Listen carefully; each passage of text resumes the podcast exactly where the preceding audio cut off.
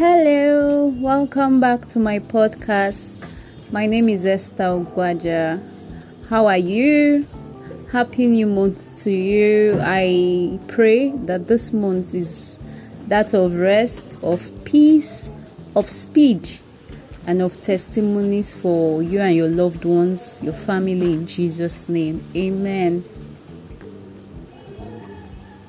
I had a remarkable experience last week Saturday. In the course of doing my carrying out my chores that Saturday morning, it wasn't even 9 a.m. yet, and I got this call. And this person gave me her first name. Um, apparently, from her voice tone, she sounded like a mid-aged woman or much older. She gave me her name. She said she worked for Heritage Bank. That have I received um, a number, an OTP? And I said no, I haven't. That um, no, she did start with an OTP. She said um, Heritage Bank they actually giving forty five thousand naira, and my thoughts were, what did I do for Heritage Bank? That um, they are giving me 45,000 even though I had a salary account with the bank. So I played along and she said if I'd receive an OTP, I said no. Oh, she said it will be sent to me. She's going to call me back. That when she does call me back, I should share the OTP. I said okay.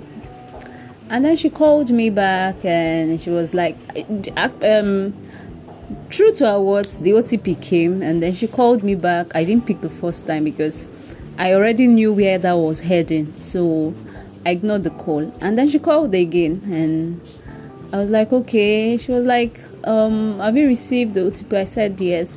She was like, okay, call it so that we can process the money and stuff.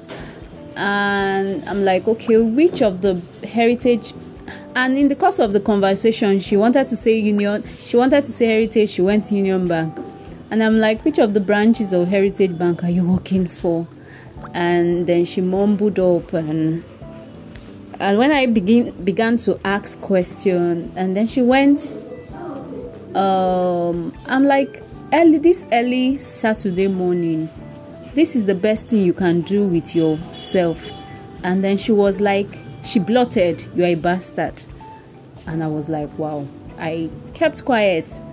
And probably because she was used to those that knew about the scam thing, anytime she she um, they discover they trade words of insults. So she was kind of surprised. She was expecting streams of insults to follow, and then she repeated it. You're a bastard. I didn't say anything to her.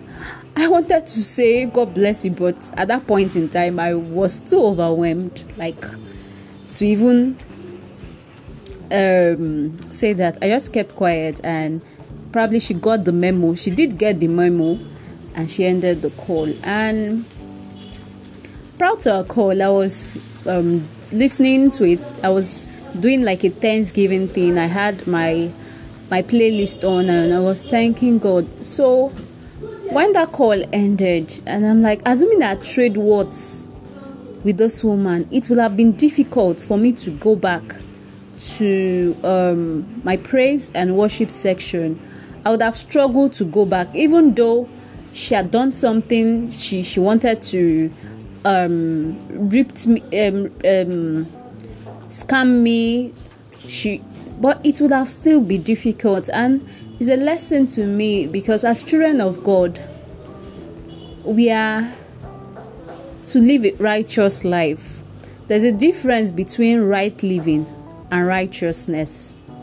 Okay, and just because others do it, even sometimes it's like that's the best thing you should do, it doesn't mean you should do it.